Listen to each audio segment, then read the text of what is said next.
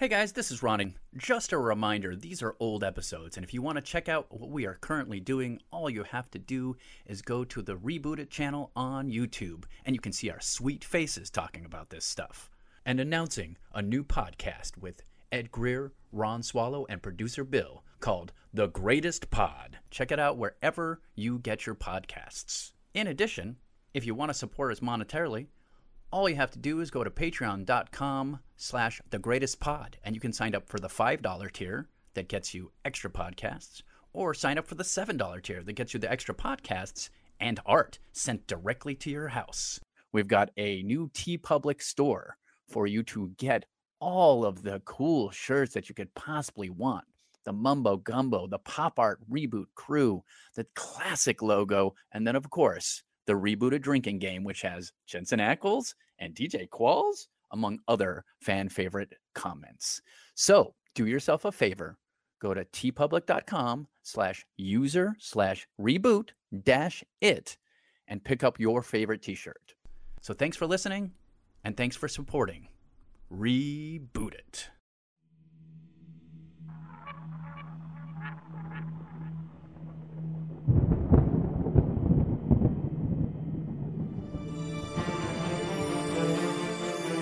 Fired from Subbasement D of a major motion picture studio. The development executives must go to the last places in Hollywood with money. Now streaming Reboot It!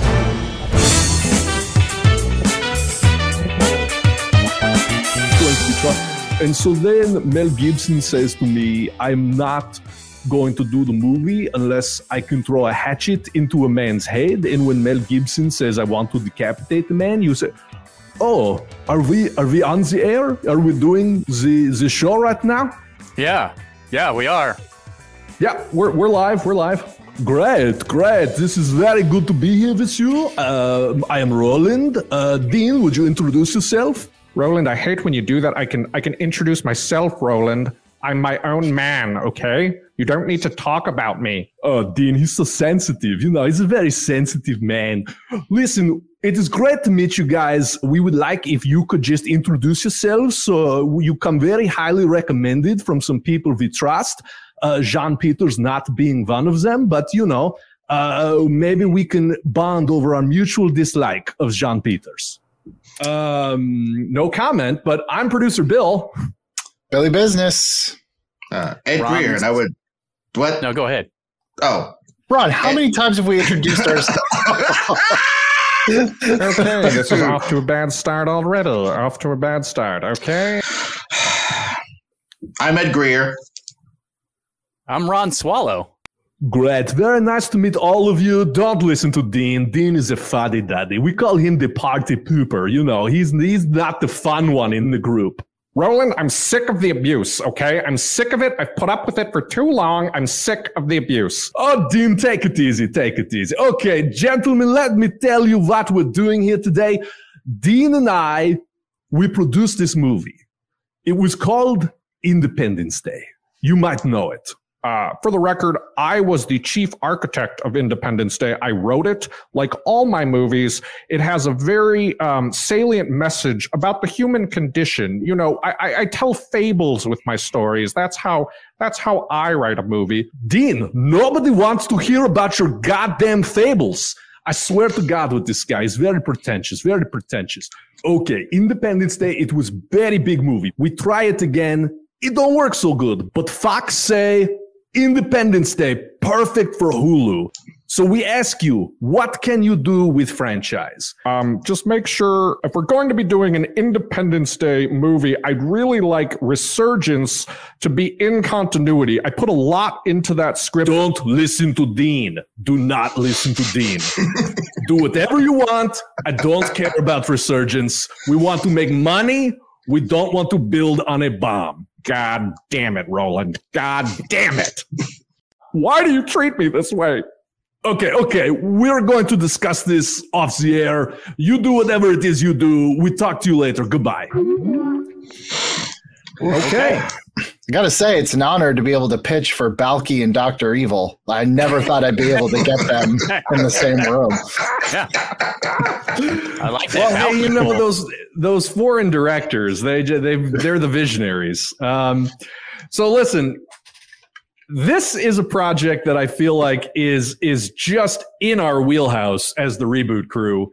It is not very laden with plot and source material, but it does need a straight up hard reboot. Well, maybe not a hard reboot, but it needs a reboot because they tried to continue the series and it did not work.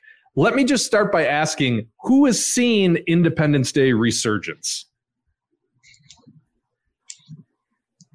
Oh, so I'm the only one who hasn't. So let me say right off the bat, I have not seen that movie. So let's see how this goes. I may or may not uh, suggest plot points that already came up in the sequel that turned out to be a huge, huge bomb. Um, all right, guys, as we always do, let's start. An Independence Day movie. What is an audience looking for?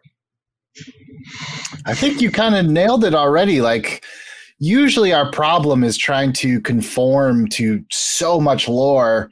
And I think the appeal of Independence Day is that there's like no lore. You show up, aliens come. They even are in the first movie, they're just like, why do you want to kill us? Like, cuz. And you're like, okay. Like, there's no motivation. It's just the pinnacle. If you look up summer blockbuster in a dictionary, it's Independence Day. It's special effects. It's two very charismatic uh, lead actors. Uh, plus, you know, you have Bill Pullman. You have great supporting characters that are really funny.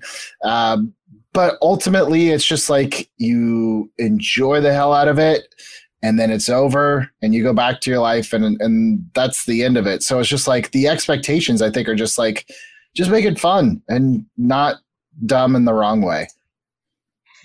That's very good, very well stated. Ed, what can you add to that? What do people want out of an Independence Day movie? I literally can't add anything. Uh, they might also want to see Randy Quaid at some point. I don't know what people want. You know, at this no point, one wants to see Randy Quaid anymore. I- I Hard just- reboot. dude. I'm just saying, Randy Quaid needs to be rebooted about as much as this movie does. so, so all, I, I think, I think you guys have just put a really fine point on it, and I think we should get to how we're going to deconstruct this because honestly, aliens come down, menace us, we win because we're smarter and better, and we're American. That's what most people want out of an Independence Day movie. If we stray too far from that, we're messing up. Ron, put a cap on it. What do you think? I mean, I think it's pretty obvious they want Will Smith. You are not wrong. my You're not wrong at all. You're not, not wrong at wrong. all. I mean, And that when I think of Independence Day, Yeah, That's that what I may think have of. been where Resurgence really went wrong. Here's the thing, and I- I'll I'll avoid the Wikipedia summary of Resurgence, but the the thing that's so obnoxious about Resurgence is that the core ideas of it are not terrible. In fact, if there was no sequel and you asked me to pitch something, I'd probably at least dance around what they did. It's done so poorly and with just zero energy. Like it's it's Mhm. it's boring. They somehow made it boring. And you're right. Killing off Will Smith off screen because he just probably read the script. It hurts it. Like- it hurts it. There I can't think of a franchise, honestly, I can't, where it's just like you have a beloved character and you really want to see their son take over. Like that never works. That's really true. They really try to get that over, and it's Indiana like Jones, one time Die. Hard. They all tried it. It's like I don't care. I feel like Will Ferrell in The Office. I'm like I don't care about your kid. It could be the star of a movie called I Don't Care. Like I just want to see Will you don't want to Smith. See being- you don't want to see Steve Rogers Jr. I I don't want to see Steve Rogers Jr.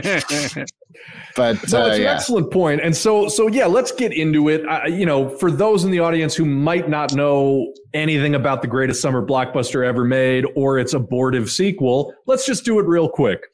Independence Day was a 1996 summer blockbuster starring Will Smith and improbably Jeff Goldblum as a mismatched action hero duo with an amazing supporting turn by Bill Pullman as the gruff president of the United States, and an even more surprising supporting turn from Randy Quaid as an alien abduction victim turned savior of the human race when he calls on his shell shocked Vietnam pilot skills to take down the mothership.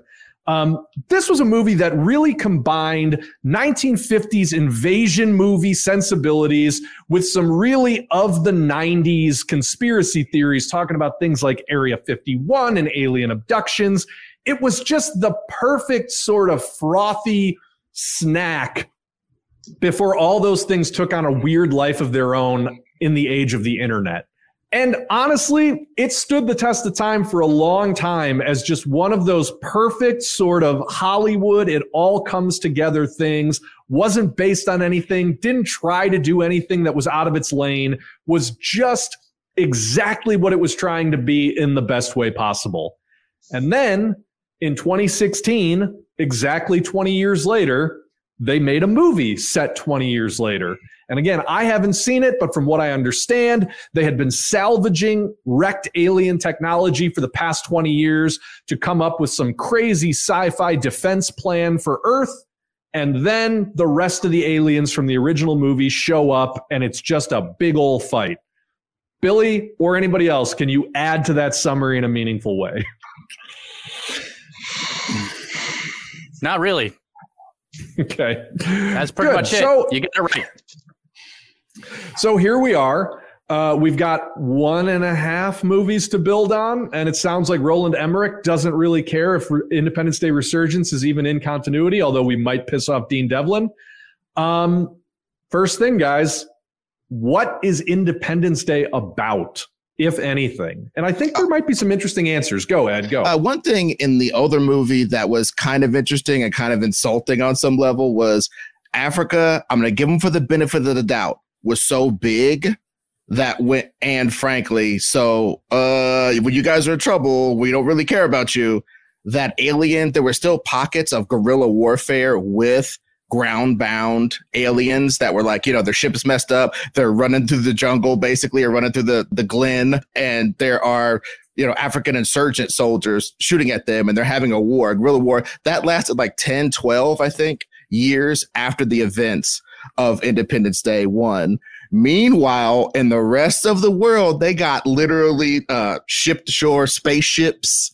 They got they got buses going to Mars for you to go shopping and jazz. Everything else is really great because they adapted the technology, but uh, Africa's in a guerrilla war. That's all I had to say about that. I think we should avoid any type of stuff like that, not just with Africa, with our world. If they get here, we we've lost. I don't want to see ground warfare with these freaking things.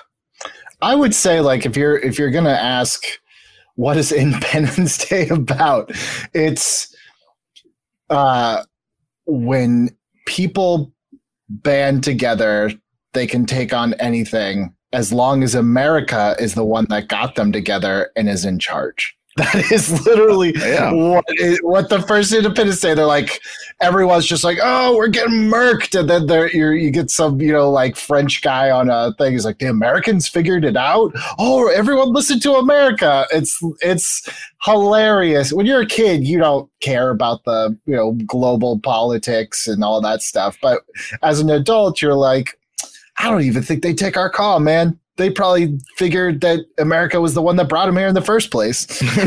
I'm, you know, I'm going to say I, I read an article recently that was talking about the Mission Impossible franchise, and it was talking about how what what the Mission Impossible franchise really is at its core is a celebration of work. It's a celebration of the working class because the way you win in Mission Impossible is by shutting up and doing your job and doing your job as well as possible. And when things go really bad, you don't complain, you just do your job more. And I kind of feel like that's what, at least the original Independence Day that I'm familiar with, was too. It was, it was in a weird way competence porn. You know, you had the president of the United States who was, you know, sort of a thinly veiled Clinton metaphor. He was embroiled in some nebulous scandal. People thought he was weak and ineffectual. He himself was sort of a roguishly good looking man. And at the end of the day, he just got on being awesome, even when all the forces around him were conspiring against him. And then obviously the same is true for Jeff Goldblum, who's, who's the smartest guy in every room he's in, and Will Smith, who's like the coolest and most headstrong guy in every room he's in. And even down to like Dr. Okun in Area 51, played by Brent Spiner. It's just everybody just does their job, and the heroes of the movie are the people who do their job well without complaining. Will Smith dragging the alien through the desert, notwithstanding.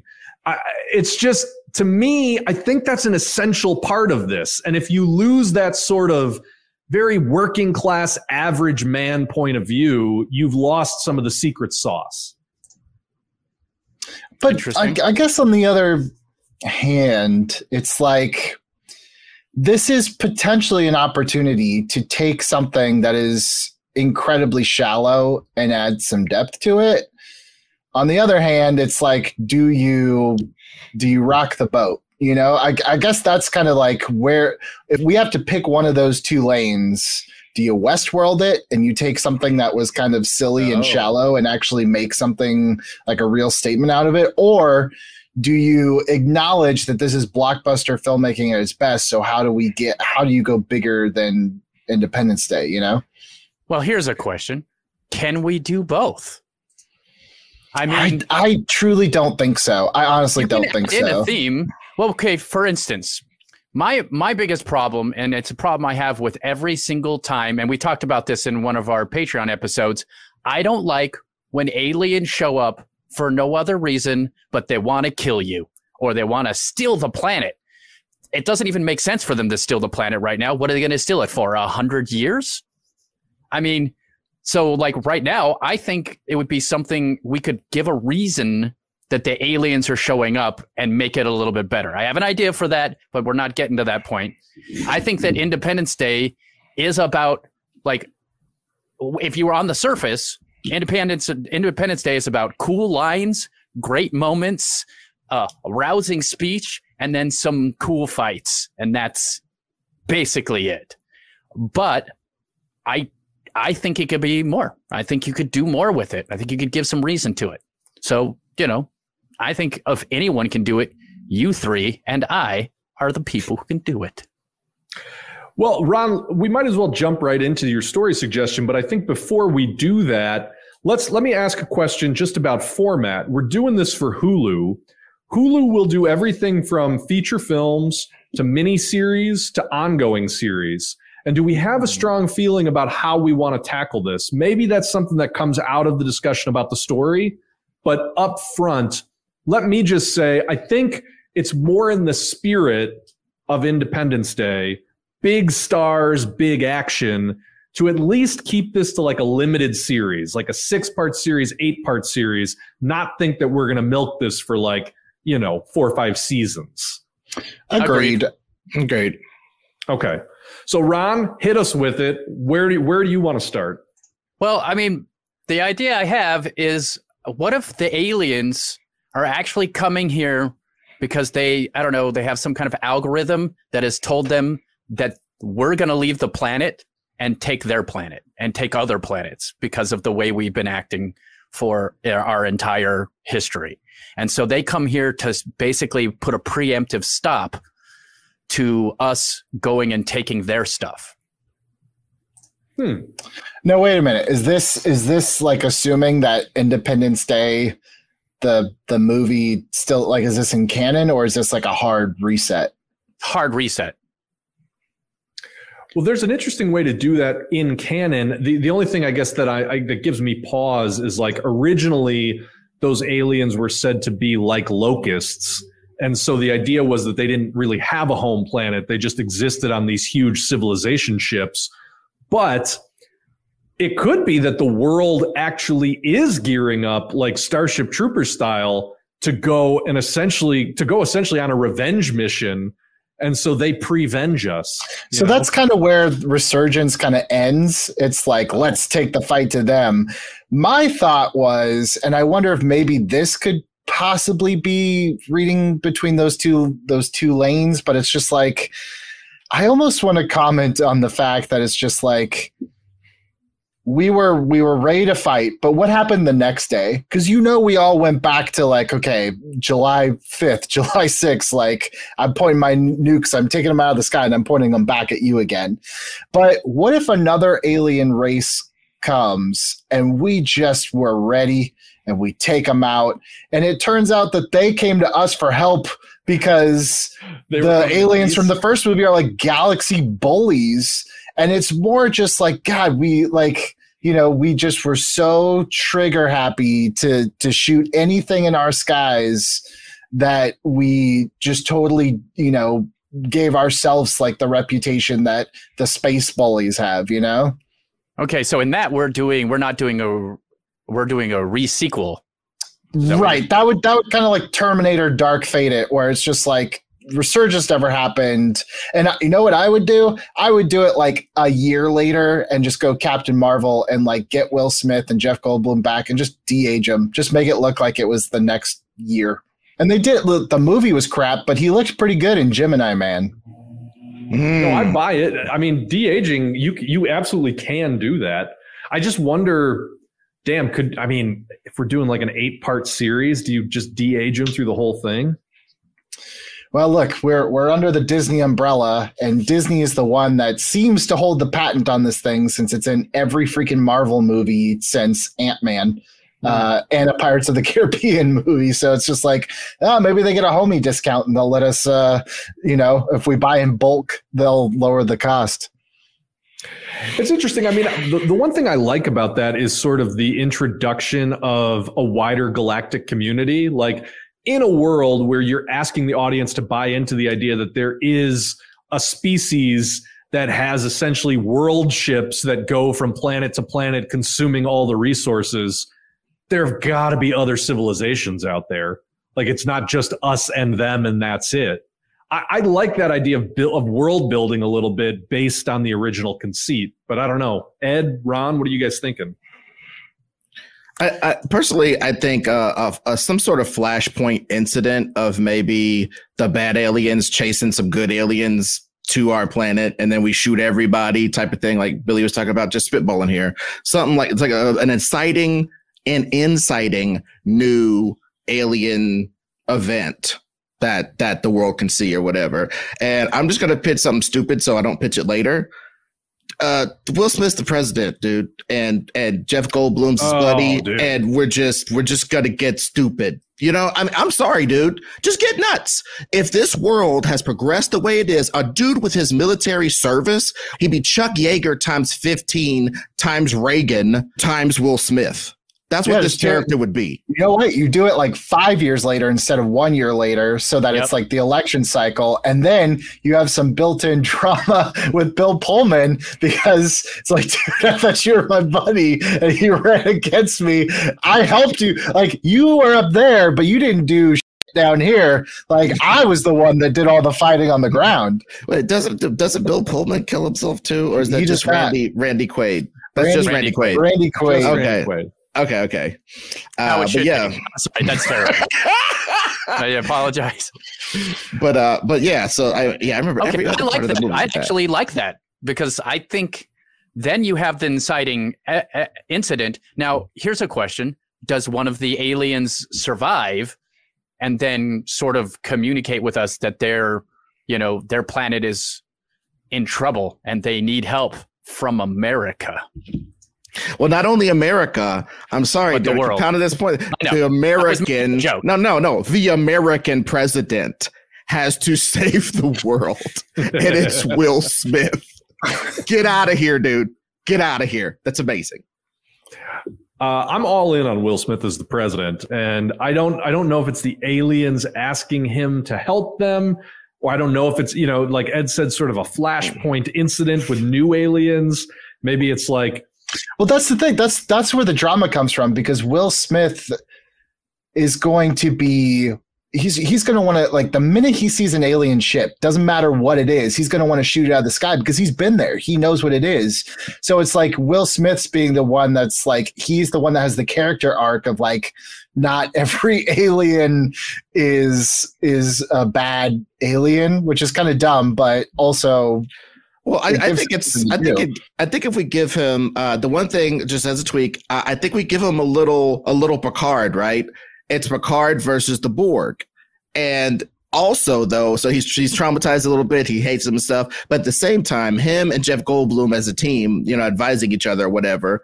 I think getting a hold of the fact that there's two, like Jeff Gold, like a, all that's good for scenes, like Jeff Goldblum and Homeboy in the president's ready room, seeing this incident happen somehow, or on a space, uh, uh, on a space station, seeing this happen somehow or something. I don't know, just spitballing Well, here. there's your friction. Jeff- there's your friction between the two of them because Jeff Mhm. Goldblum's like, I don't think that's the same guys. Like, we Yeah. should think The about design this. And their ship like, is different. you were Yeah. there with me. We're taking them all out. Like, it kind of writes itself in, in their conflict, you know? I like that a lot. I definitely like that. So let, let's talk. I, I'm going to take this in a little bit of a left turn, but let's talk a little bit about set pieces. You know, this is Roland Emmerich. Roland Emmerich, as we speak, is shooting a movie about the moon colliding with Earth. Um, that original Independence Day was straight up built on the back of the image of those giant flying saucers hovering over major landmarks and then blowing up entire cities. We are not going to make this movie with Roland Emmerich if we don't deliver that level of set piece. So, what is just the c- kind of crazy visuals? You know, is it Earth? Oh, man. My mind immediately goes to somebody has essentially like turned the Indian Ocean into a giant engine and Earth now has a rocket engine attached to it. Like something crazy like that, right? Like I don't know if it's that. But Well, one thing that maybe we can take from Resurgence and or at least retool is we did get a lot of their tech and maybe we can kind of upgrade our society based on it. If if I'm to take one aspect of that movie, I think that was one that I was like, okay, uh, that one tracks. So maybe it is Okay. like, go ahead. And I have another weird question. Maybe this is out of left field, but uh, do we go to another planet, or should it be about saving our planet? But now it's about saving some other person's planet. Well, group of people's planet. I think you. I think you. Or is I that think too going to complicated? no. I think going to other planets is totally on the table. Because that's where you get your big set pieces. You get a whole new planet to do your set pieces. The But yeah, the but same that- ships. You get the same uh, scary situations, but now it's a little more prepared, but not as you know. There's still going to be some destruction, but then there's going to be some fighting back, and it's teaming up with these new aliens and um and and the ingenuity of humans, uh, and really talks about that still has the same theme of the first Independence Day, which is like you said, coming together is what helps people succeed. I mean, you know, that's how you get victory. So I I don't know. Can we, um, just in the spirit of the first Independence Day, can we sort of frame it as we're going to the planet that all of the abducted humans who have been disappeared have been taken to? It's almost like mixing up Independence Day with Hmm. Stargate a little bit. You know, it's like Uh, the first movie did such not even interesting, but just such fun things with the tropes of aliens from like, oh yeah, we've got the captured spaceship in Area 51, and Den- or Randy Quaid is an alien abduction survivor, and his whole thing is he wants to get revenge on them for abducting him. Like, what else can we do with some of those just classic extraterrestrial tropes? Okay, okay, okay, okay. You know what you do? It's a do we get the win this time? It's First Blood Part Two. We have to take it to the aliens because people who have been abducted over years have been languishing in an alien prison. And maybe we get the intel from the good aliens because some of their homies, right, got abducted as Ah. well and are being held in the same sort of facility and stuff. So it's like it isn't just oh, I'm gonna take the fight to them. That's what what that, that's what we start out wanting to do is just go to that place and nuke it.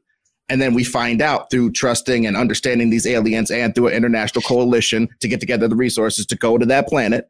Because we have to all get together to, to pool our resources to get the technology to go to their planet. That's a I big think- ass deal. I think Bill Pullman was taken not long after Independence Oh, Day, dude. and that's where he's been for oh, most of it. Oh, yes. Yes. He Yeah. disappeared. Yes. That's why Will Smith was able to come in and get elected.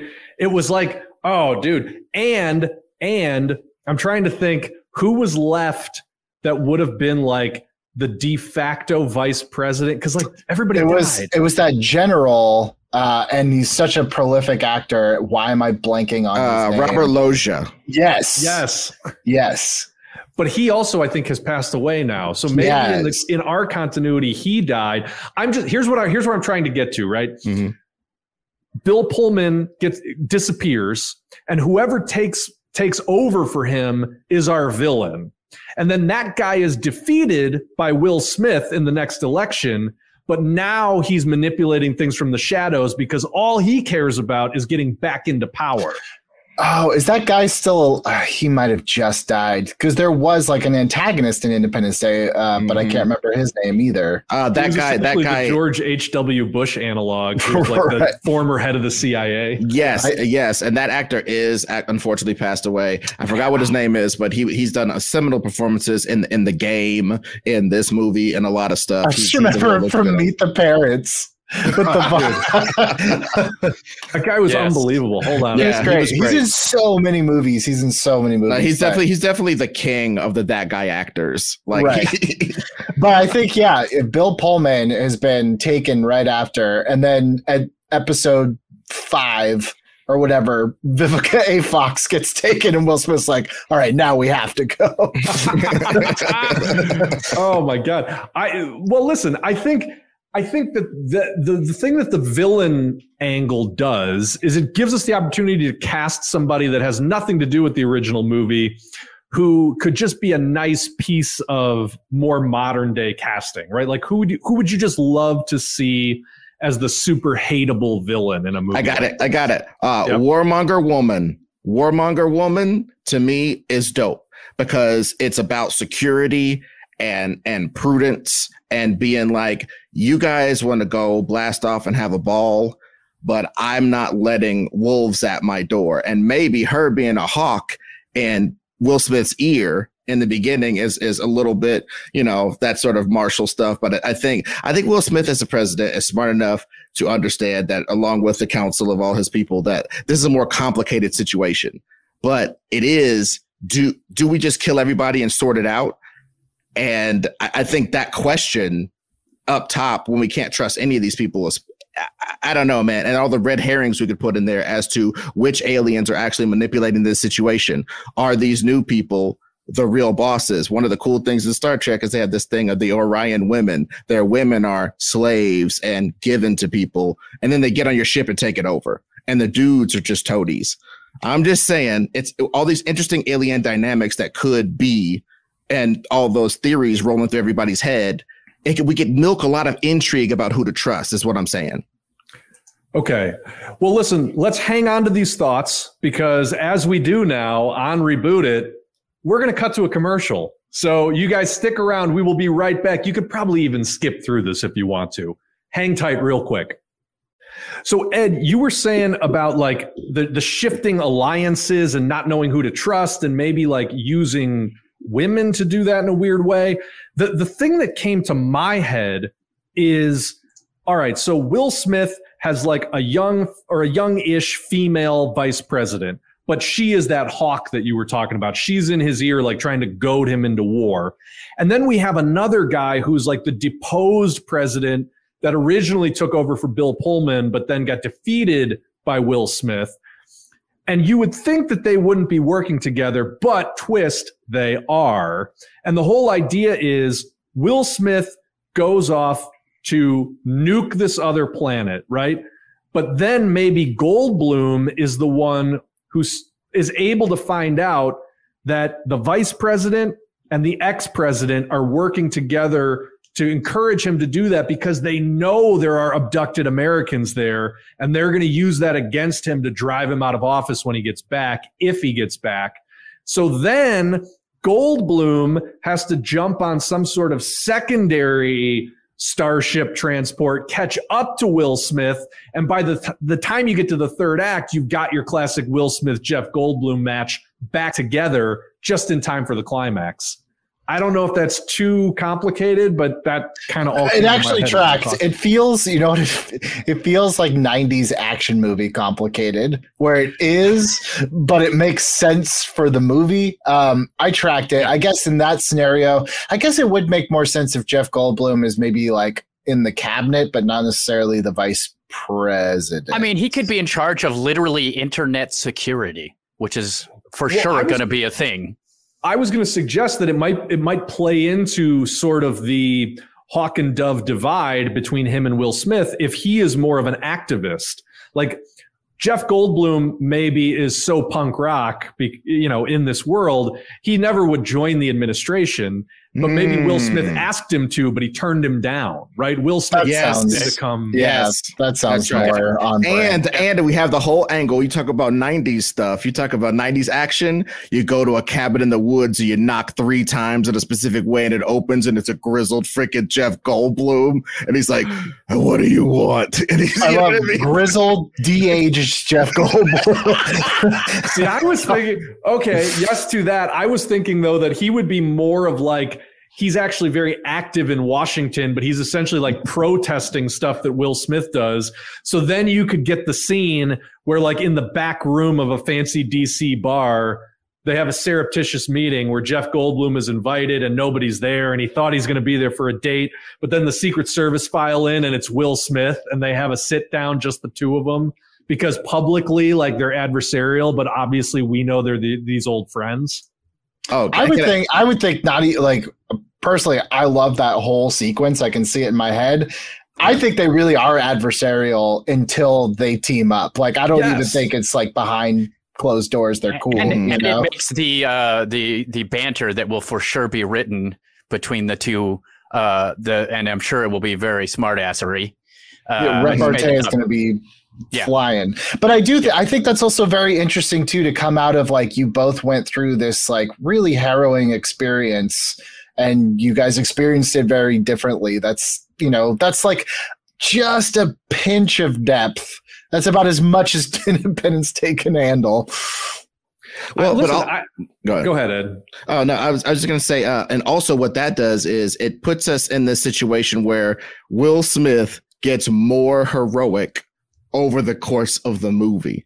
As he Yes. gets more broad-minded and more or and more listening to everybody, blah blah. But at the same time, we hit and we also give him a great uh a great choice and a great time to be heroic later when he chooses to, the the non-nuke option of his own volition. He must choose to a we're not going to nuke this b we're going to take on a much more complicated mission of getting a bunch of uh and the thing is what if it isn't getting our boys out what if in the end i don't know. I don't, I don't want to throw that out of the window but the bottom line is us being uh for once not just about ourselves. We are rescuing this kind of other class of alien. We're doing a good deed in space. You understand what i'm saying? It goes from blow everybody up to do good deeds with our power Can we do It's both though? I mean, like the spirit of Independence Day is like, let's get our boys out, yeah and yeah, we'll yeah. also help the other people that are in the yeah, yeah, yeah. Oh, no, that's what I said. I didn't want to throw out our boys being there because Guys, can obviously I? I just came hits. to me. Can I pitch a very post credits? If you didn't click out of Hulu yet at the last episode,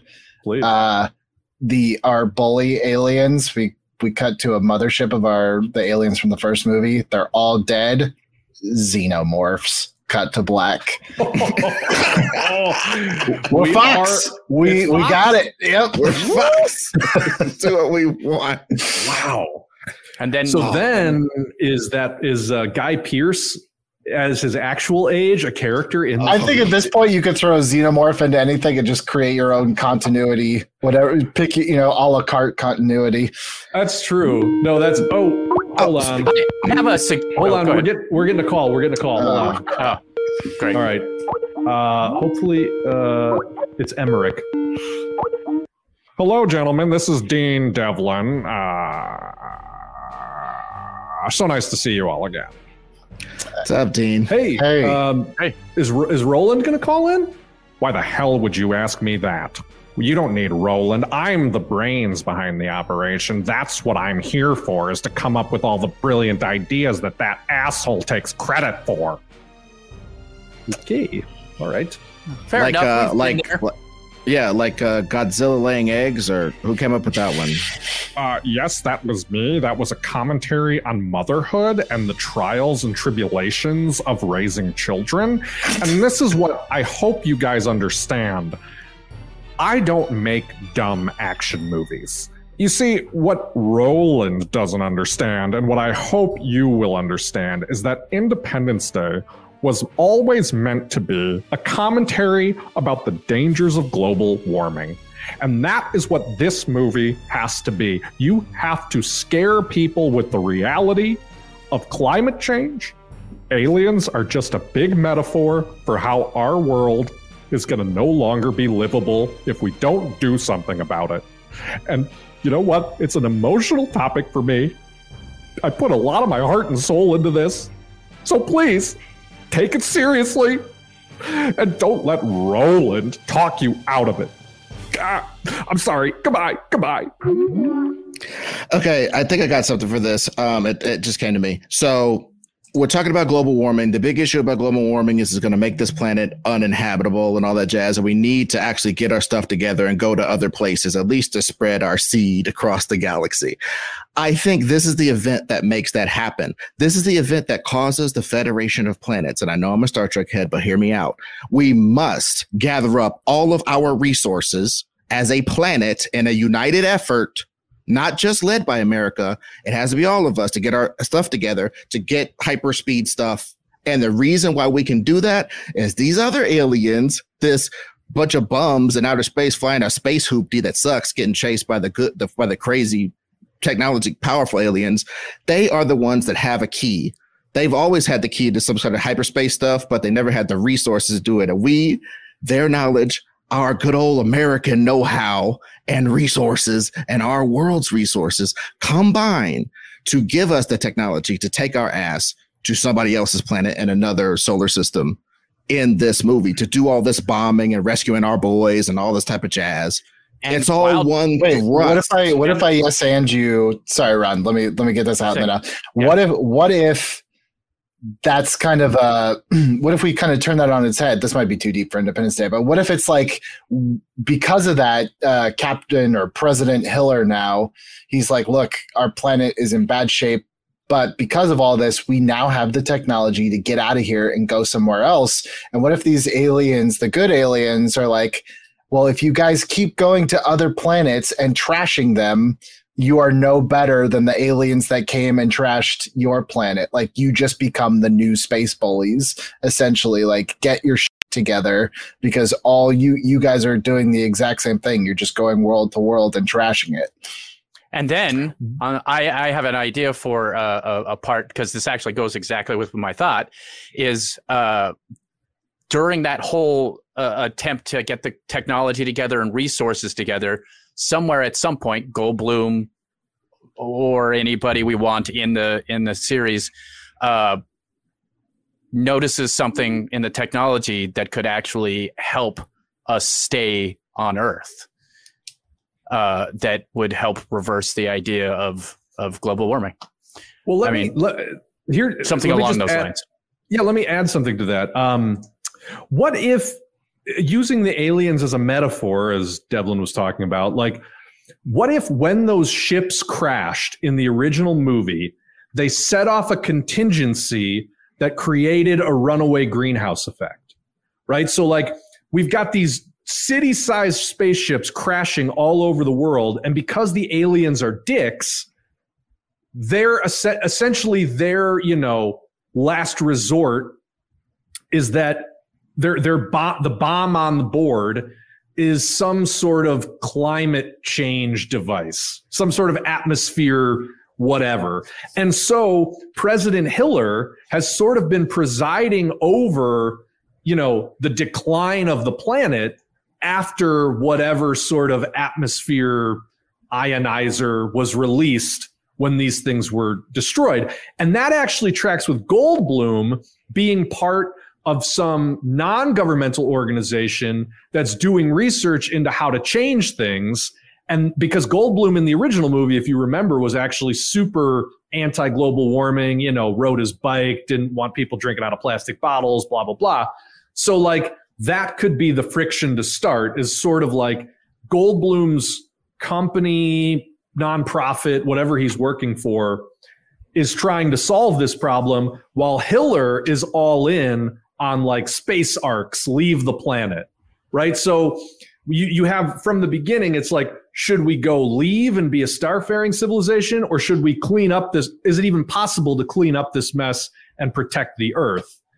And then that simmering conflict is exploded when the aliens land and they're like, I don't know if they say we can fix this for you or if they uh, just ask for help. And so then it becomes like, do we use President Hiller's, you know, Earth evacuation technology to go help this other planet?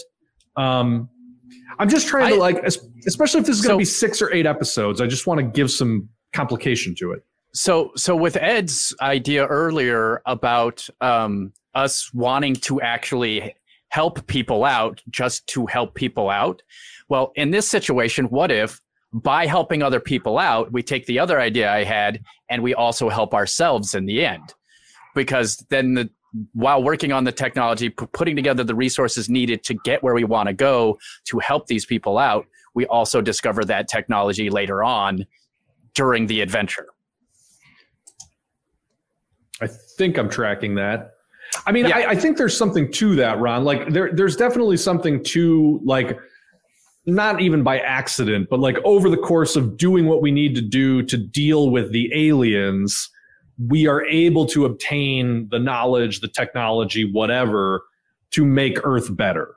And so that ends up, that's great too, because that solves the conflict between Hiller and um, David. I forget his last name but Goldblum and, and Will Smith, because essentially their conflict is over how do we deal with this crisis, and they have two diametrically opposed um, solutions. And so, if we can come up with an actual solution, then they can reconcile in a real way. Oh, but um, like I, I, think to yes and that both of them get resolved because we get some te- through this adventure we get some technology to heal our world, but we also get the exploring bug and we have a little guide with us and we're gonna go be nice. We could be the exact reverse of the aliens from Independence Day. You know what I'm saying? Like in, in the end, it's like everybody gets their way because oh, dude, compromise is the best. I got it. So the whatever the the the, ben, the beneficent alien that comes to Earth that you know at first we want to kill him, but it turns out they're asking for our help. He he makes a deal with President Hiller, and he's President Hiller essentially has everything for you know a wor- to build a wormhole, which is also our great Roland Emmerich like. There is a space station the size of the moon that's a giant torus out orbiting Earth, and you turn that thing on and it creates a wormhole, but we don't have the power source necessary to turn it on. We've never been able to reverse engineer the alien's power source. And so the good alien shows up and he's like, I can give you the means to turn that thing on. But if I do, you have to use it to help my people. And Will Smith, being Will Smith, is going to be like, Yes, I agree to that but his evil vice president and her friend, the ex president, are like, hell no, we're not going to do that. We're going to sabotage that mission and then use that technology for ourselves. And so maybe Goldblum ends up having to go save Will Smith from being stranded, but also is taking with him the knowledge that there's there's Americans out there that have that have, that were also kidnapped or whatever by the evil alien race. Does that all track? I don't know. I I'm excited about it, but it's it's a lot. I, I the only part that I'm still confused about is reconciling the like wait the how did the the kidnapped people fit in again? Yeah, I that's what we're sort of losing the thread of as we're talking about the global warming. Which plot. I really liked because you know you talked about tropes that you know we can exploit. I I really like the idea of like it's kind of like a prison. It feels very X Filesy, which is kind of fun, you know. Yeah, you could. I mean, the alien could be having that as their their sort of uh, bonus in the back pocket. Can you please help us? We'll help you with this technology, but also many of our people have been taken. It's possible that some of your people have been taken too. I mean, you know, if I we wonder don't if know there's yes, yes to that. That just makes me think, though. I wonder if there's like a rationale behind the abductions. Um, like how does if it's Jeff Goldblum who does it? How does Jeff Goldblum connect this alien's plight with the phenomenon of humans being abducted?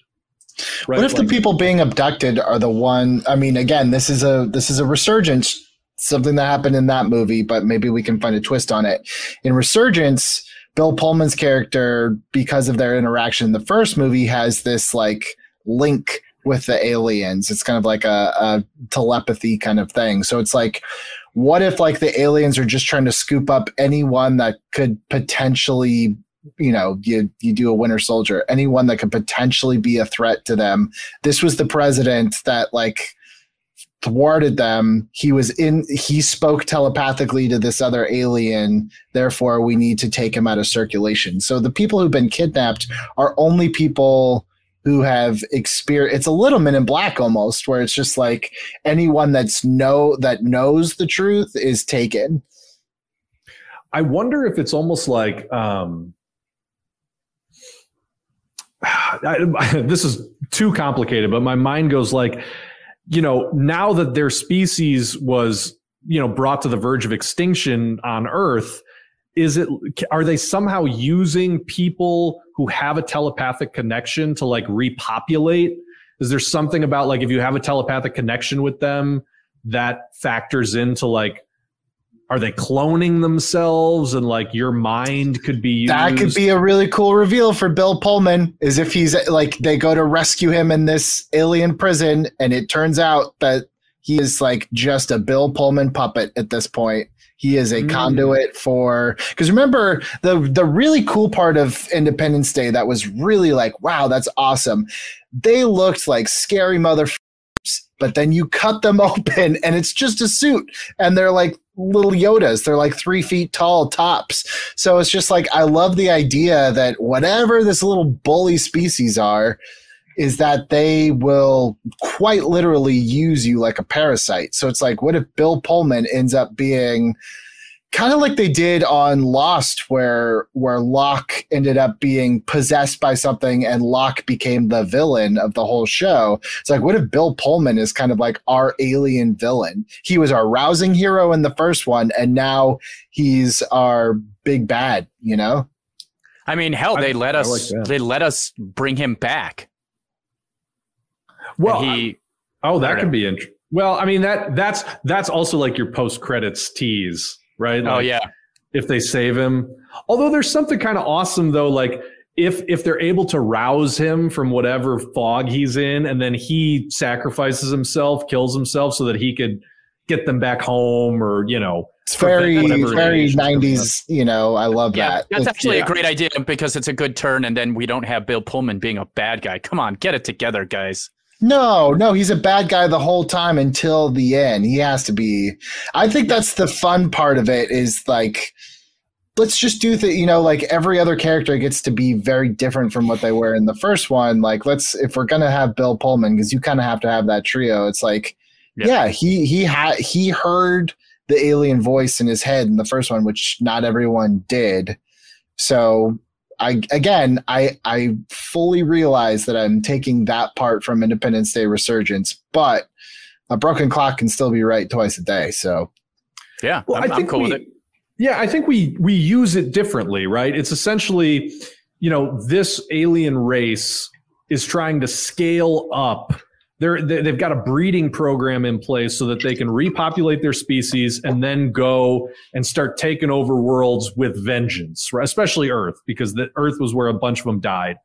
So maybe our good alien species that we're introducing is a species with like low level telepathy, and so that they become very useful in just being whatever sort of conduit you know they need for their cloning programs to connect to the hive mind.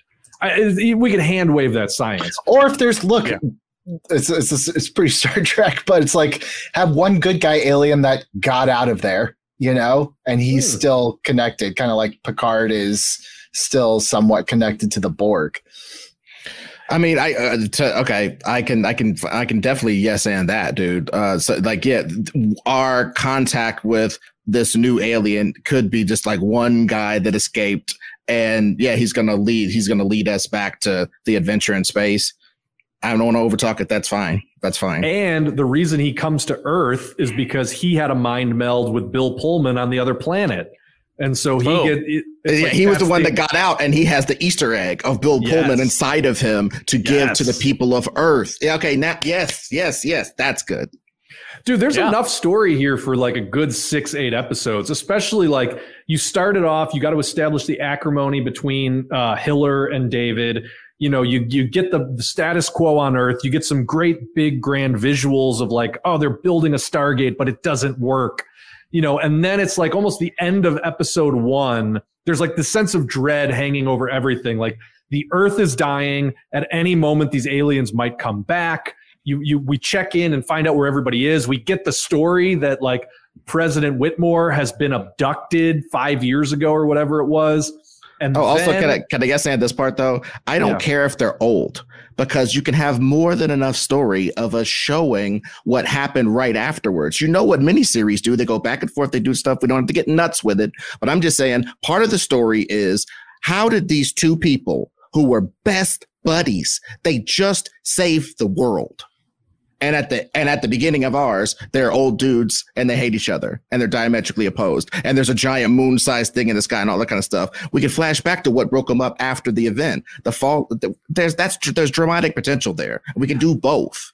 we could almost do that like the like the miniseries Chernobyl because the discovery that like the crashed ships are changing our atmosphere is a gradual thing, right? And it's almost like once they discover oh my god, like the CO2 levels are rising dramatically, like the air is mutating. Great Roland Emmerich type line.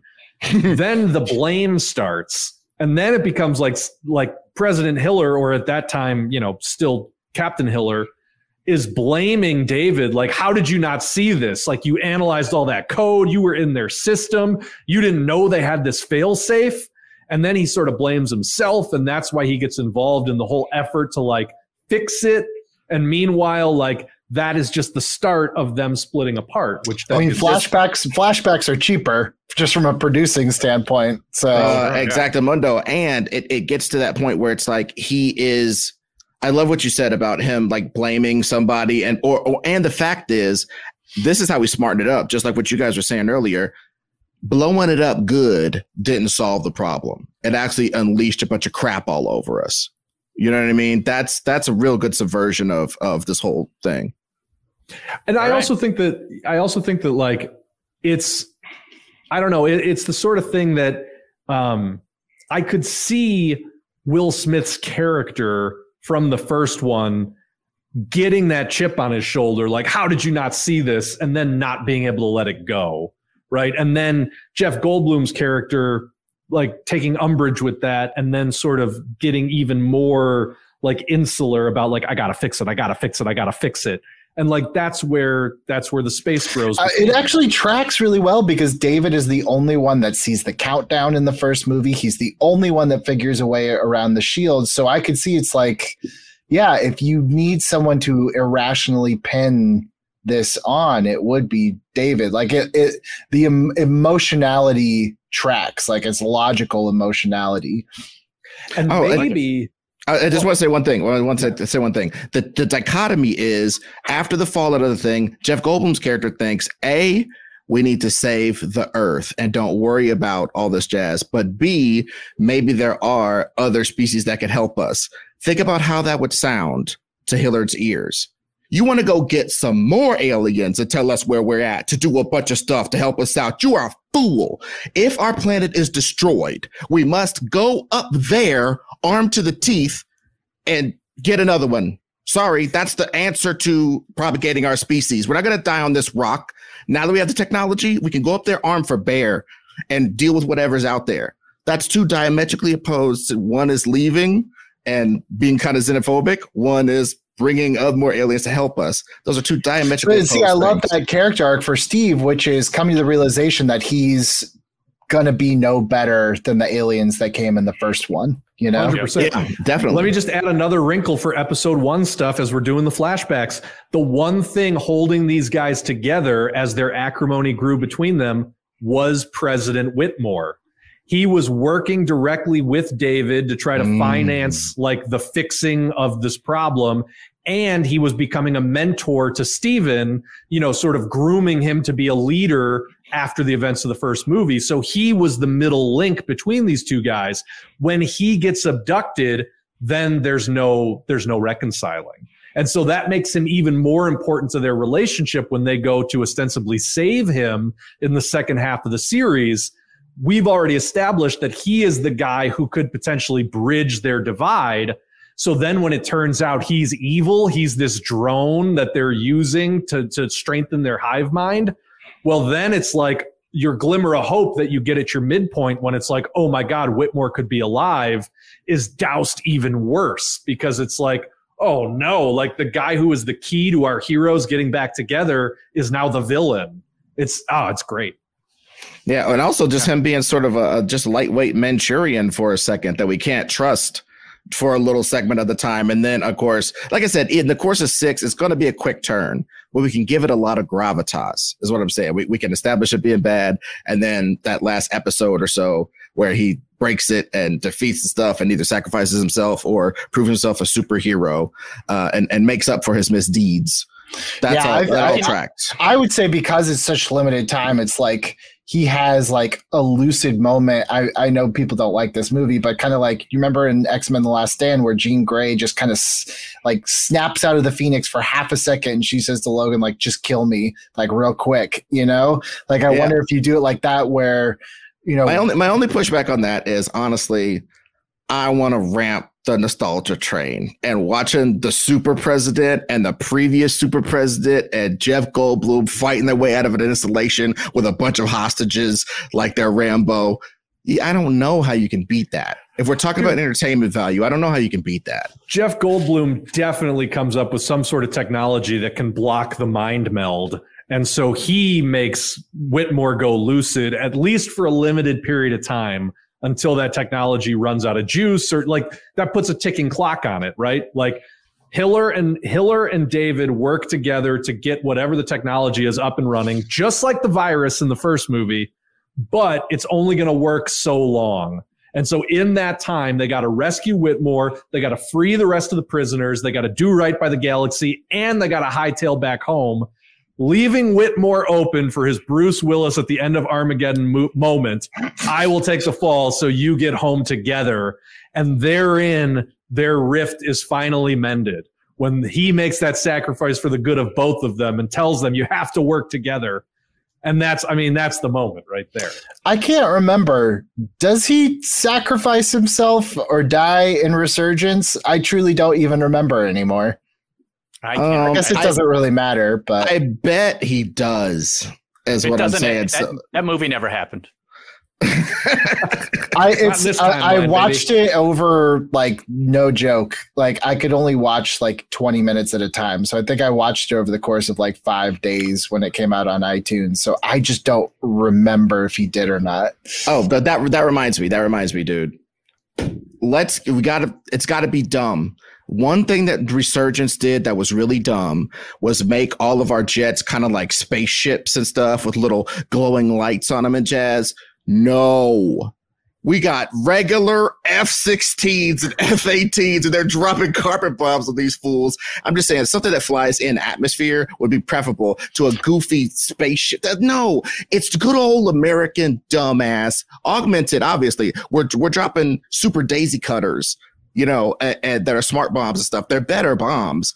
But let's just get good old American Maverick versus aliens again. That was one of the best parts about the old movie. Our old crap against their newfangled crap. It's America, baby. We gotta have Follow that part. Uh, I was just reading and it. I, I now I do remember. Uh, he does sacrifice himself in Resurgence, but he's like an, on a piloting a suicide. He he Quaids himself. He Quaids See, and himself. that's what I that's what I thought, and that's why I'm just gonna go on record as I would rather. I think the whole him sacrificing himself, like for what? Especially after he's been in prison for 15 years. I really don't like when characters that didn't get to do nothing sacrifice themselves for characters who get to do stuff all the time.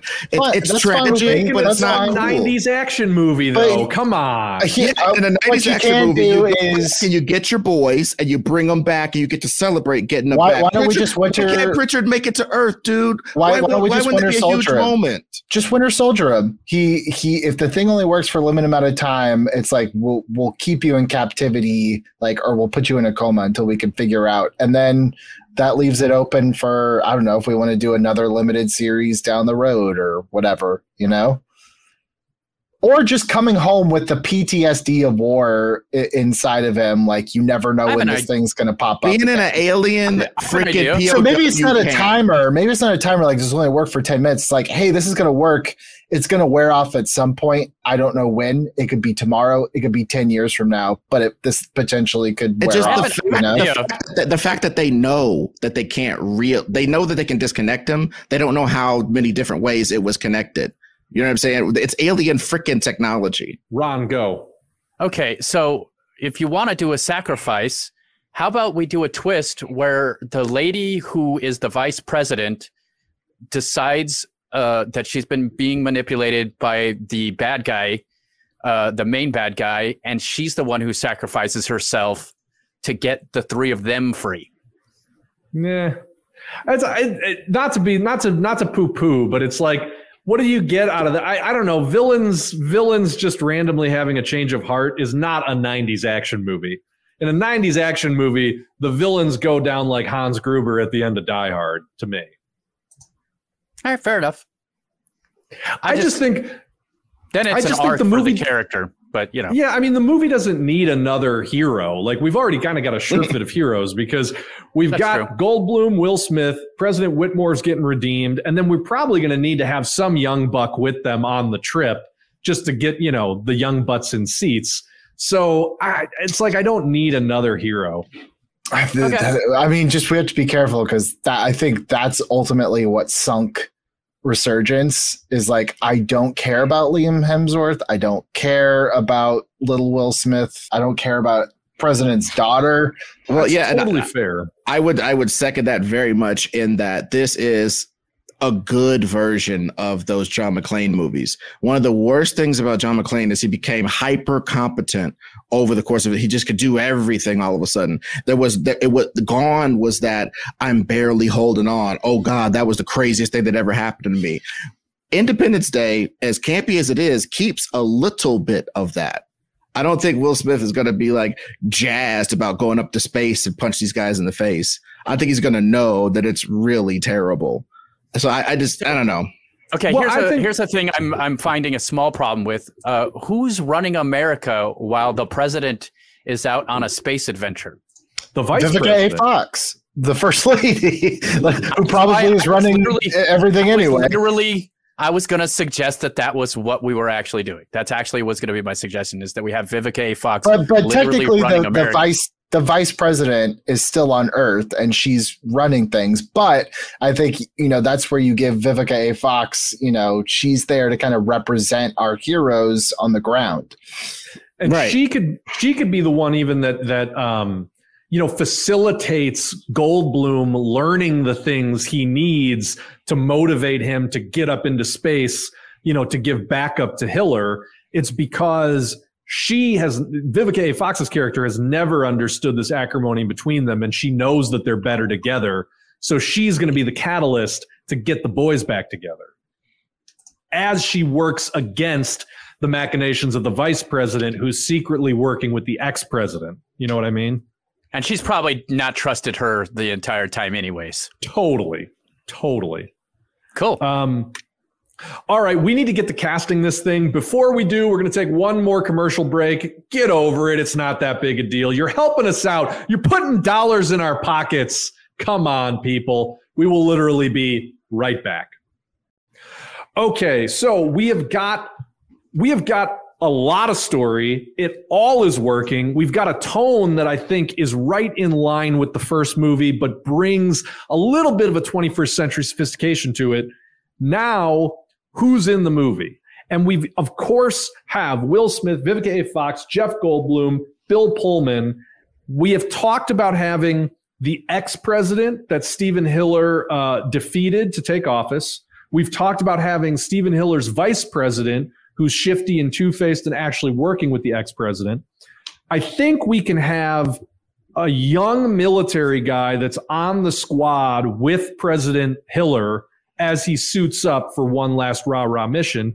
And then I also think that there can be another scientist guy to sort of serve the Jeff Goldblum role. And maybe we maybe we swap them, right? Maybe Will Smith has a proto Jeff Goldblum who's leading scientific effort to build the wormhole, and maybe Jeff Goldblum has a proto Will Smith who's sort of his um, could be like his security guy or something, but sort of like in the two young guys, and even the you could even lampshade this where the young guys could 100% recognize like, oh, I'm just a stand-in for this other like this whole thing is just a love story between Will Smith and Jeff Goldblum. So it's like these are the these are sort of like the substitute lovers that aren't quite the original but are way less trouble than the original. You know, the two young guys would be. I say Jeff Goldblum has a woman. Uh, Hey, not what what happened to the one from the first movie? uh, when he- Constance, uh, or no, her her character's name was Constance. What's her? What's the actress's name? Hold on, Margaret Yeah. Colin. Yeah, his Sure. ex-wife. Yeah. Now Yeah. They, then they got remarried. Right. and and I Oh. think yeah, and her, just her being sort of her and he being sort of zealotous in their pursuit of this.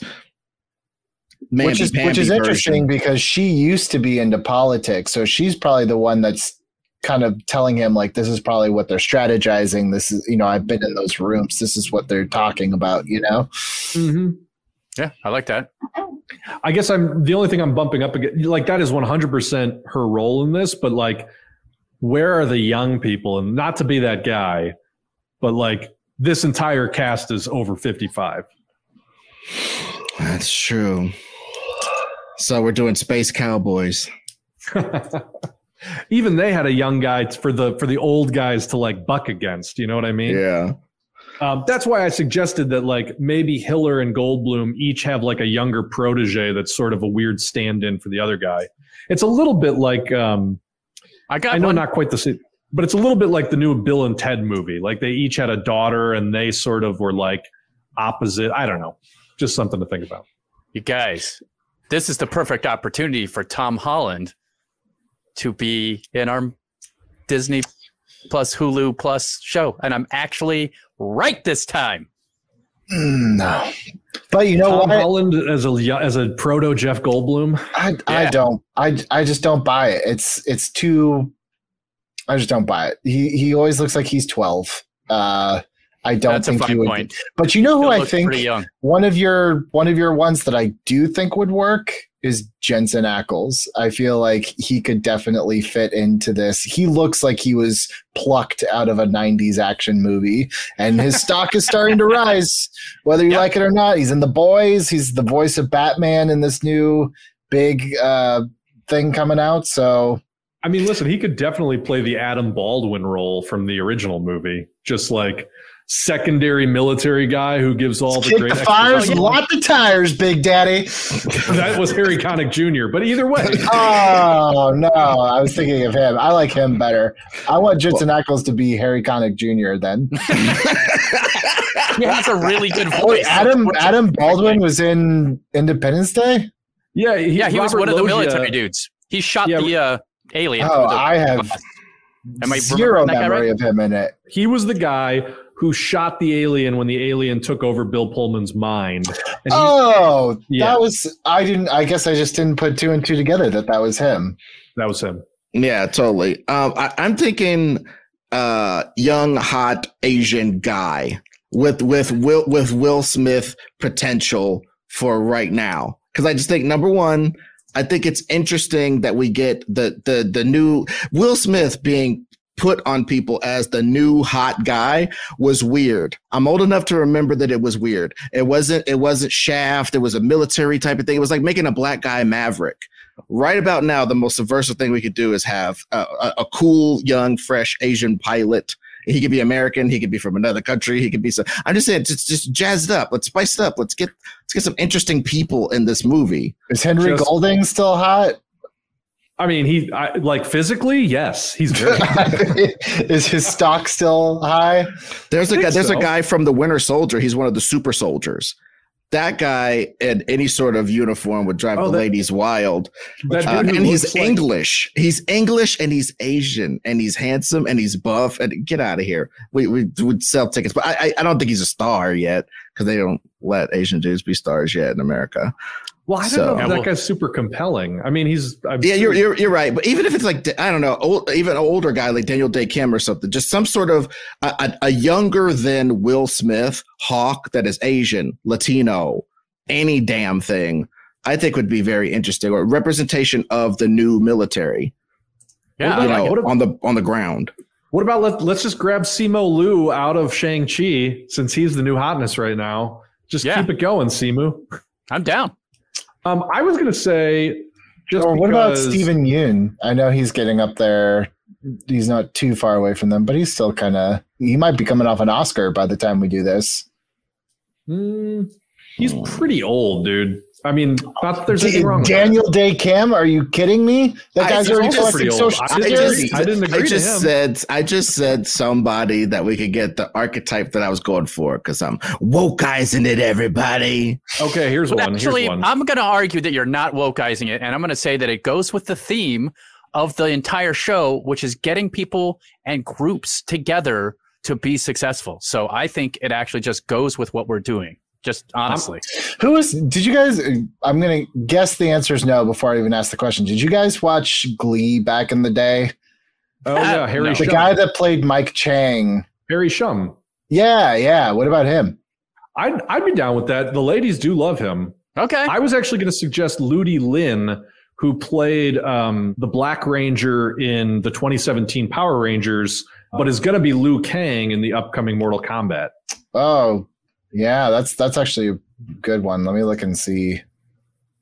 I was going to throw out another suggestion, and yes, it's super easy, but I also think it could be inspired in the Proto Goldblum role. Someone who can play quirky and fast talking and weird, but make it really compelling, and is kind of tall and wiry. And I kind of have a thing for her the same way Ed has a thing for Florence Pugh, Zendaya. Zendaya as the scientist on Will Smith's team, playing weird and fast talking in the same way that Goldblum did in the first movie. yeah. I don't mean- hate it. And I think I don't I think don't it. anybody I don't think anybody would be like, why isn't Goldblum trying to have sex with this young girl? It's just like they're colleagues and they're interesting personality types and they are attracted to each other platonically, like people can be. So it's not all this this freak show all the damn time. She's And yeah, Would anybody really be like harping on that a lot? Dude. uh, This Just is Ed. ho- no, no, no. This is Hollywood. On nine movies out of ten, got some fifty year old dude romancing up on some teenager. It sucks and it's weird, and we act like it's cool. And I'm sorry, I don't think it's cool, and I don't think it's necessary, especially if the chick is an actual freaking scientist instead of being Christmas or whatever Denise Richards played. And, uh, and, and, you know, I'm just saying, like I can see. I'm building on your point, Bill, that I she can play scientist. She she can play quirky. She's she's good 100. at that and good with dialogue, good with a lot of it. All right. I, I don't have a better suggestion than I don't dislike that one. So just for the uh, the cast that we have, but Dude, we're yeah, we're already saying that we're going to have Will Smith and Jeff Goldblum in this movie. Like the money's there. This is a Roland Emmerich production, baby. The money That's is there. Six episodes. If you're if you're Zendaya, you're maybe in like two and a half. Like your shooting days, you probably have 21 shooting days on this series, right? Like Cool. it's not a huge role, but it's a good role. And I also think, you know, theoretically in future seasons, you've got your Ludi Lin or your Harry Shum Jr. and your Zendaya as possible leads if we need to cut Goldblum and Will Smith out of the budget and continue this on into future seasons. Not That's another that if- good reason to have them in there. Yeah, not to mention that if they want us to uh, extend this a little bit, we can have some scenes on Earth with them helping Vivica Fox in whatever type of way, and then we now have the Will Smith and uh, uh, uh, Jeff Goldblum stand-ins come together to actually um, work together as well and have their own repartee. Right, exactly. Yeah. So okay, so let's just finally cast um, the evil vice president and the ex president, who are sort of our antagonists that are screwing everything up on Earth for our heroes. Is it Um, too on the nose to code Julia Dreyfus? Probably. Yeah, definitely. Just Ag- to be aggressively, aggressively too on the nose. should be Um, the vice president. But that said, Ed, I mean, you were pushing earlier, like for a for a very hawkish woman um, to sort of be driving some of the conflict. Do you have an actress in mind for that? I mean, no, just because we've used a lot of the great ones that are believable, like Helen Mirren, and like if you want to go that old, or if you want to go like mid range, or, or I don't know, people think she's old, but I remember being young, Ellen Barkin, or you know, just all these different sort of people who are like, you could see them evolving into a hawk, and they could pull off the hawk persona. I really kind of wanted to leave that open. I didn't want to have like just a locked it. It's going to be Michelle Yeoh with 57 pounds of dialogue. No thanks. I also Is- think that that role is perfect for like a good TV actress. Like, you know, um, my mind goes to the woman who played the senator that was having the affair with Mahershala Ali in the early seasons of House of Cards. Um, she's been in a ton of stuff. She was in Deadwood. She was in Goliath. Her name, I, I don't know the actress's name, but like just a good premium TV actress could also play Well, how, uh, what about Vi- uh, Viola Davis? I, on similar waves, Ron, I was thinking of Alfre Woodard. Yeah. My mind actually just went to Katey Sagal, Peg Mm, Bundy. Yeah. I just personally have such a hard time taking her seriously. I think the Peg Bundy thing is just hard for me to break through. That's a me issue, though. Um, what about what about oh, who was um who played the blonde Claire on Modern Family? Julie Bowen. What about Julie Bowen? Ooh, I Julie, Julie Bowen is the money to me. dude. I could see Okay. Julie. Like, also, what a great turn for her to play like just a bitch on wheels after being so lovable in that show. Right. And it's the exact sort of uh, running mate type person. If we're gonna, I don't know, if we mix up the time frames, whatever. But the bottom line is, I I think in order for Will Smith to be president, war hero, save the world or not, he'd have to have something like that on his arm. Being. No, agreed. I think that that makes like I was picturing that role as essentially being um, Jodie Foster in Inside Man. Woo, know, Yeah. woo, yeah, Yeah. nice, yeah. That characterization, that's nice. Yeah, and Julie Bowen would murder that, and she is a grand. Te- she's like a she's a grand television actress. Yeah. In the in the realm of grand television actors or actresses, I'm actually going to suggest Dominic West, um, famously of The Wire, played McNulty in The Wire, but also played the scheming senator in my boy Zack Snyder's 300 as the ex president. Um, he's essentially the guy who rapes the Queen of Sparta in 300. But Yeah. that dude as the scheming ex president, first of all, perfect level as an actor, just a, a good premium TV actor, and just so hateable. Can just play the play, you know, conniving behind the scenes manipulator with aplomb.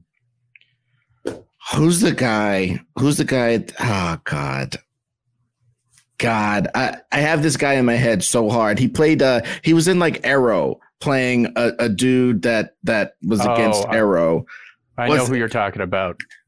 Ah, not the guy who plays John, Damon. Not the guy, John, John, um, dude, I used to work with him. This makes me feel like a terrible person. Is it John Barrowman? yeah, John. Barrowman. John John Barrowman. I Yeah. could see that dude murdering that role. Dude, John Barrowman is a fantastic actor. I like it. I like Yep. it a lot. Okay. Finally, is is Dean gonna show run this or do we wanna bring somebody else in? What, he gonna- what are we I, doing? I don't think he's going to let anyone else touch this, is he? Maybe direct know. an episode or two, but even then, Ron, Uh, I did you know that Dean Devlin is the executive producer of The Librarians, which feels like a I show I love that the you- librarians. Yeah. I'm, I'm loving this Feels right like now. This is, this is put me great. into. I have seen it many, many times. I love that show. How did I know? How did I know? Uh, I mean, if it's if it's Dean, do you think it could be Dean and some young hot person? It'd be good if it could be. That might I- I be the could thing bu- that I gets could thrown, buy- gets us thrown out of the room. Dude, I could buy Dean and a young and a, a, a youngish because you know everybody young and hot in Hollywood is forty eight. So uh, just somebody that like has run. Like, you know what, dude? I'll throw this out there. I somebody like uh, Ronald D. Moore, and I'll tell you why. Because he, I think he would invest just enough smartness in this if he if he bought this conceit as a realistic interpretation of two different ways to think about spacefaring. And he just really bought into our conceit of our, our world, the way he bought into DS9 about Battlestar Galactica. Him and Dean Devlin, he would show up two two days and put a little smarty smart on Dean Devlin's crap. I'm just saying that's just that's where I would start as somebody like that to see if they would like to smartenize this, if they want to limitless. here's, here's the thing, and I 100% think that Ronald Moore is is great, but we have to remember the boss that we are pitching to. I think Ronald D. Moore is almost too great, and I think that there would be professional just headbutting because I think, I I, I just think like this is where we run into the issue of just like I'm not sure how well he's going to play with others, I could see that. But I Do think it's a great idea. I Do we I- pitch it? I will, and I will let's- back you if you pitch it, but like I will back you from like a socially distanced back. Like Oh boy. I'm uh I'm gonna say this, guys. I say we put the pitch out there and we don't suggest a showrunner unless he asks. That's what I'm gonna say. probably the safe bet. Okay. yeah. Yep. So guys, let's get Roland and Dean on the horn because we've achieved reboot.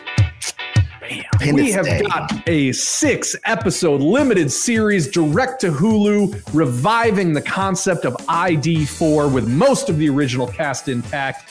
It is a big, expensive show, but we know you got the money to burn, and literally every eyeball on earth will return to see the acrimonious breakup of Captain Stephen Hiller and David, whatever his last name was. Levinson. Levinson. Oh, that's right. Will Smith and Jeff Goldblum are back, but they don't like each other. Will Smith is now the president of the United States, elected on the background of saving the world, and he has a plan to evacuate humanity. Why? Because when those original spaceships crashed, they released a failsafe, a doomsday weapon that is slowly poisoning our atmosphere, turning the Earth uninhabitable. David Levinson, Jeff Goldblum's character, is the head of a foundation dedicated to solving that problem with science. And they have disagreed more and more as the years have passed about whether we should evacuate the planet or try to rehabilitate the planet. And that split was exacerbated when Bill Pullman, former President Whitmore, was abducted maybe five, ten years ago. He was the last thing holding our heroes together. And ever since then, they have blamed each other for not saving him, blamed each other for the problems in the world, not doing enough to support the other person. Then an alien arrives on Earth, and right away, Will Smith is up in arms to kill it with fire. But it turns out this alien is a beneficent alien, an alien that is not here to harm us. In fact, this alien comes with news that the evil alien species is repopulating. This alien is a low level telepath who has escaped through time and space from a prison on another world where the locust aliens from the first movie have been cloning themselves to rebuild their strength. And so Will Smith decides he personally is going to lead a team out there to take the fight to them. Meanwhile, on Earth, we know this is complicated, but it's fun, isn't it? The vice president is conniving with the ex president that Will Smith defeated in order to strand Will Smith out amongst the stars and reset the balance of power on Earth because they actually want to use his wormhole technology for more nefarious purposes. Of course, Jeff Goldblum and his team find out that this is happening with assistance from First Lady Vivica A. Fox and uh, Constance Levinson. And he sets off to save Will Smith, his old buddy turned nemesis. And it's there on the alien planet that they find out President Whitmore is alive. His telepath enabled brain is being used to link up all these cloned bodies. He is a linchpin in the plan to repopulate the aliens and invade Earth. And of course, Will Smith and Jeff Goldblum work together to free him from the mind control, free the other aliens that are being locked up there, escape back to Earth, and take power back from those scheming uh, potential presidents that we left back home. Whoo! That was a pitch. But guys, this feels like the spiritual successor to Independence Day, does it not? Plus, we've got Zendaya and Harry Shum Jr. if you want him, Ludi Lin if you want him, set up to carry the franchise forward if we should be so lucky. So, Dean, Roland, what do you think? Guys, I'm energized. I'm energized by this pitch. I think it is brilliant. It is brilliant. The only thing I have to ask you is this Who is the showrunner? Well, we kicked around a few names, but I think ultimately you and Dean would kind of co-run it, and maybe we'd bring in Ronald D. Moore for just a little spice, and you guys could kind of do it as a trio. You son of a bitch. You son of you Ronald D. Moore. What is Ronald D. Moore a better writer than Dean Mother Devlin? No, no, he's not. He's just maybe punching up. He's good. He's good with you know space travel stuff. Space travel stuff. Oh God, here we go. Here we go. Jesus Christ. No, you know what? I'm so sick of this. I am no, I have had it up to here. I get no respect. I directed Geostorm, god damn it. I get no respect from you, Roland, from these pricks. Who the hell are these guys? Did they direct Geostorm? Did they create any television shows as successful as The Librarians? No, they goddamn did not. Oh God, please, for the love of God, go take a shower. Guys, guys, Ronald D. Moore doesn't have to be on this writing staff, right? Just a suggestion. Just, just a suggestion. Just a suggestion. Just note, well, I didn't I didn't say it. Just note that. Well, I've got a suggestion for you. I say you pack up your stuff and you get the hell out of here and you never come back to the offices of Electric Pictures. Ugh. Roland, do you feel the same way? Maybe not. Oh, boys, I wish I could help you. This guy, you know, this guy. Listen, I'll tell you what I do. I have a little known device. You may be interested. Uh, uh, yeah. What kind of what kind of device? Have you seen my movie Stargate? Yeah. Yes. Yeah. It's classic. That is based on a true story. I do not lie to you. I have a Stargate. Use it, and perhaps you will find a Hollywood more becoming of your sensibilities. Are you, are we talking about illicit drugs? I think he might be saying that we should go to a world smart enough for our products. Is that what you're saying? Yes. You see the complexity with which you work. It is stupid. You will get nowhere in Hollywood. But perhaps if you were to try a different Hollywood. I mean, do they have money in that Hollywood? Yes, but their money all has pictures of Jaleel White. Sign me up, baby. I'm there.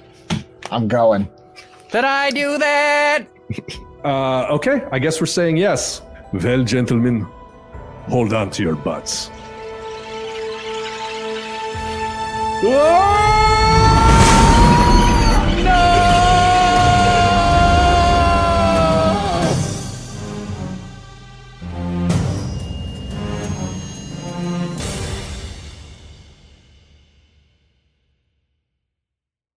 Hey guys, this is Ron. If you want to check out what we are currently doing, all you have to do is go to the Reboot It channel on YouTube, and you can see our sweet faces talking about this stuff. We've got a new TeePublic store for you to get all of the cool shirts that you could possibly want.